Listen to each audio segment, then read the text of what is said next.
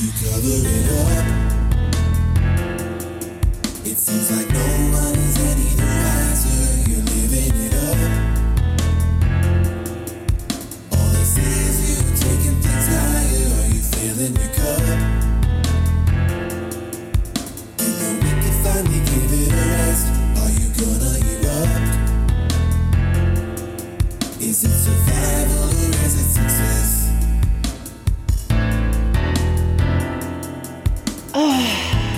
Welcome to When Survival Looks Like Success Season 2. And if you haven't joined me before, then welcome. And you might notice something a little bit different. Season 1 was done all audio, so you had to perfect the art of listening. But season 2, I got a lot of requests for video, and I don't know why. Well, I know why, but I got a lot of requests for video. And so it's really exciting to be here in this new room, this new studio, new producer. Uh, my new producer is Tommy from Probably Awesome Records. And so I may have him pop on every once in a while. He's probably shaking his head, but I'm not looking at him. I'm just going to assume that at some point I may drag him on because I like to drag people on. And season two, our first episode is about well, it's a reintroduction. So if you haven't listened to season one, I want to give you a little backstory about what we're all about. And if you have listened to season one, I want you to kind of come into where we're at now. Months have passed, things have changed. And this is the reintroduction during, I would say, maybe one, two, three, I don't know. I've had like five mental breakdowns this week. So that's what we're coming back into. So, the day I was supposed to record episode one of season two, it was a hard, hard day. I let myself down. Other people let me down. There were disappointments, rude customers, people not responding about banking questions, which I still don't have answered, people not responding, period. There was traffic, there was accidents, there was a freaking oil spill, like a whole tanker like spilled over and all this oil went all over the freeway and I was just trapped. There was a total lack of respect, lack of judgment. I saw hatred and cruelty and oh my god, so much animal cruelty. And there were people in need and people dying and people suffering and I am suffering. I was suffering. So how the fuck are we supposed to survive this? How do you ever succeed when you can't get out of survival mode?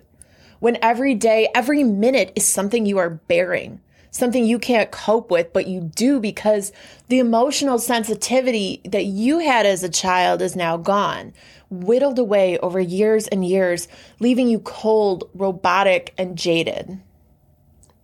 And welcome to season two of When Survival Looks Like Success. Phrases I have heard personally over the last several weeks. You seem so confident. You look so put together. How do you get everything accomplished? You do so much. I admire you. You're the kind of woman I aspire to be like. You are such an inspiration. And with every one of those statements, these beautiful, wonderful, heartfelt statements coming from, from people I know, people I network with, clients, customers, friends, I find myself just looking out into the distance stoically. Because no one sees the girl that, that can't get out of bed, petrified to face her day like just watching repeat after repeat of whatever mind numbing show I can muster up, like face buried in the covers, dreading, tapping, tapping my fingers, aimlessly scrolling on social media, trying to figure out how I don't have to go in or go do whatever it is I'm supposed to do that day. No one sees that girl. And that's the girl I've been my whole life. And it's the kind of woman I became. No one sees that girl that gets so rattled that she can't eat or she can't work out and she has to reschedule because she is just crippled. She's falling apart They don't see the hours and hours of effort I put forth just trying to become who I think I could be. The face. They see the face and think that's my soul. That's who I am. Sometimes I just want to burn it all down. Burn it all the fuck down. I fantasize often, sometimes all day, about moving out to the woods and never working again, embracing my inner domesticity, walking naked outside through the field and just living, just existing. When and why did living become so hard? Honestly, most of the time I feel like a spoiled rotten child for for suffering the way I do. It's weird. Like I feel such guilt and shame for for being in pain, being in emotional pain, being in a mental pain. I have running water, I have heat, I own my own business, I have luxuries. I count my blessings. Every day I feel an overwhelming amount of gratitude. I never have to make one of those gratitude journals where you got to focus on that because I feel such gratitude on a daily basis. So the irony of having a life that others want and still feeling the way I do internally is crippling. It is crippling to my ethics. It is crippling to my morals. But when you're suffering, when you're struggling, you can't help it it just is, it just exists. It is a state of mind that you can attempt so very hard to alter, but sometimes you must just accept. So, what do you do with that state of uneasiness? The unsettling, the unnerving feelings. I used to drink. I used to fantasize. I used to get lost in what wasn't to escape what was. I've coined myself multiple times an escape artist. But nowadays, I just feel unsettled. I feel uncomfortable. And I sit with it. I sit in total discomfort, stewing, processing, letting the negativity, letting the depression just wash over me, bathed in it, bathed in like what feels like a weight of like blood and molasses and mud and all these like thick like liquids that you can think of. It just that's what it feels like on daily basis. And the obligations i feel to step up be a better businesswoman a healer a provider a networking guru these obligations are all things I have cultivated and developed a reputation for. And I'm proud of them. I am proud as hell of them. And one of the things I talk about a lot, I've said it the last season, I say it to friends, I say it to family, is you can 100% want to escape a life that you have created, a beautiful life, a life you're proud of, a life with rewards and accolades. When is enough enough, though? In season one, we touched a lot on a variety of topics, but at the root of the podcast, at the root of all of this, was that being an entrepreneur with a mental illness is just damn hard. So often, we're in survival mode. And when you are the one that's manifesting your own destiny, when you have the steering wheel and you're in control and you're in charge, you feel the pressure in a big, big way. I found myself over the years compromising away my moxie to some degree. I used to be more argumentative, more confrontational, I used to fight the battles. I used to fight the wars. And little by little, I found myself becoming more agreeable, more passive, more manipulative in how to handle people simply because I became so tired of fighting.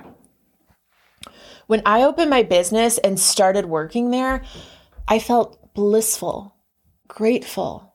There was a light, a sense of ease. And I thought to myself, I hope this feeling lasts forever. I remember it. I remember that level of happiness.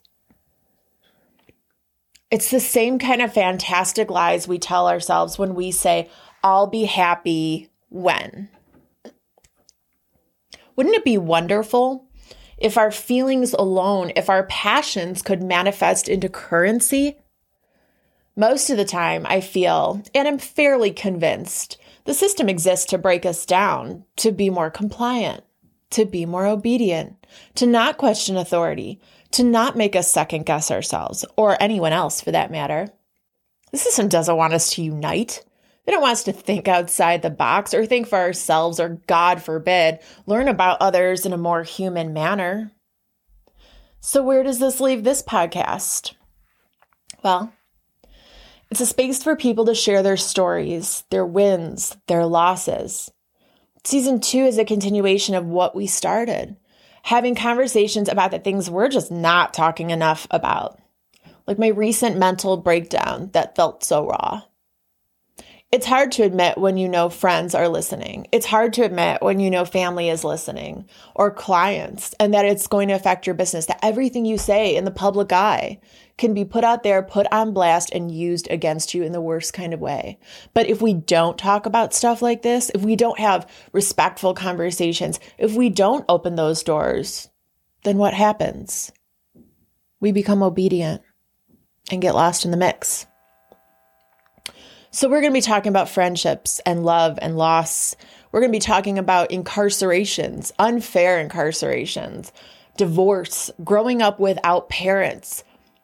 We're going to have guests on that have defied the odds, become successful, had to start over again and again.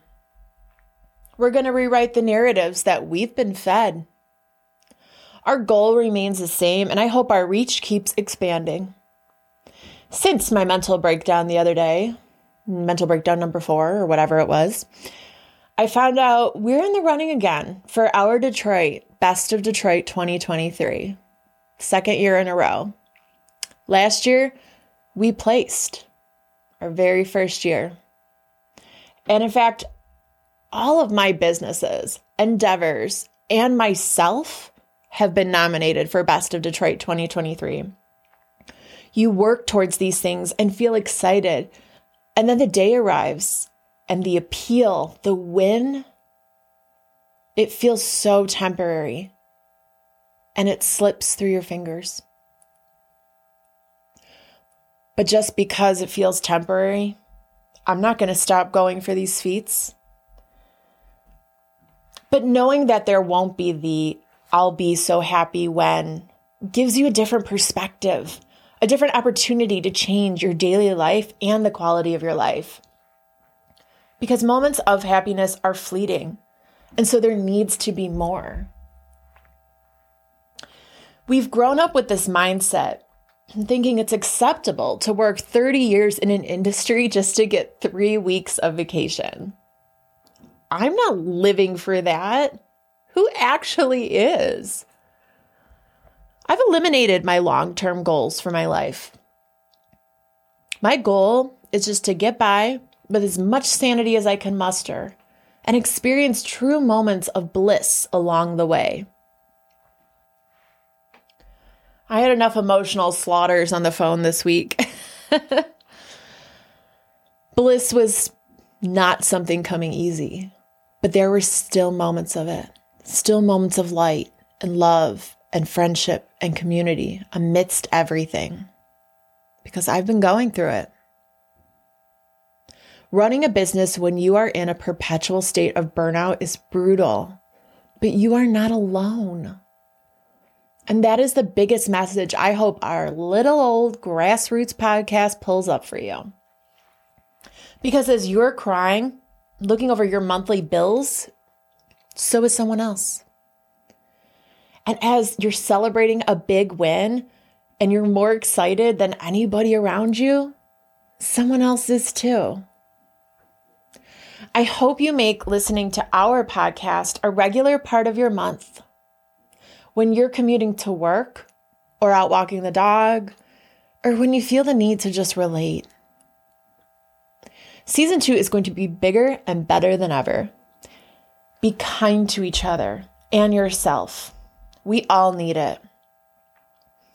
Make sure you follow us on Facebook and Instagram at When Survival Looks Like Success. We got rid of the TikTok because it didn't bring me joy. That's it. so you can still follow us on Facebook and Instagram, again at When Survival Looks Like Success.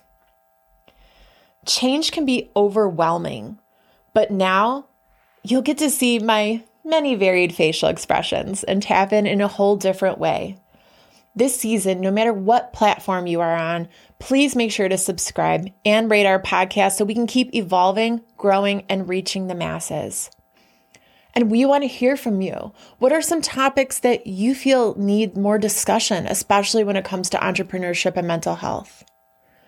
We want to hear about your feedback about this episode, how you relate. And if you're a hater, get the fuck off the page. Get real. Ain't got no time for that. Nobody does. We can't all afford therapy. And sometimes we just want to feel heard and understood. I hear you, and I will do my damnedest to understand you. So take care, my friends. Until next time.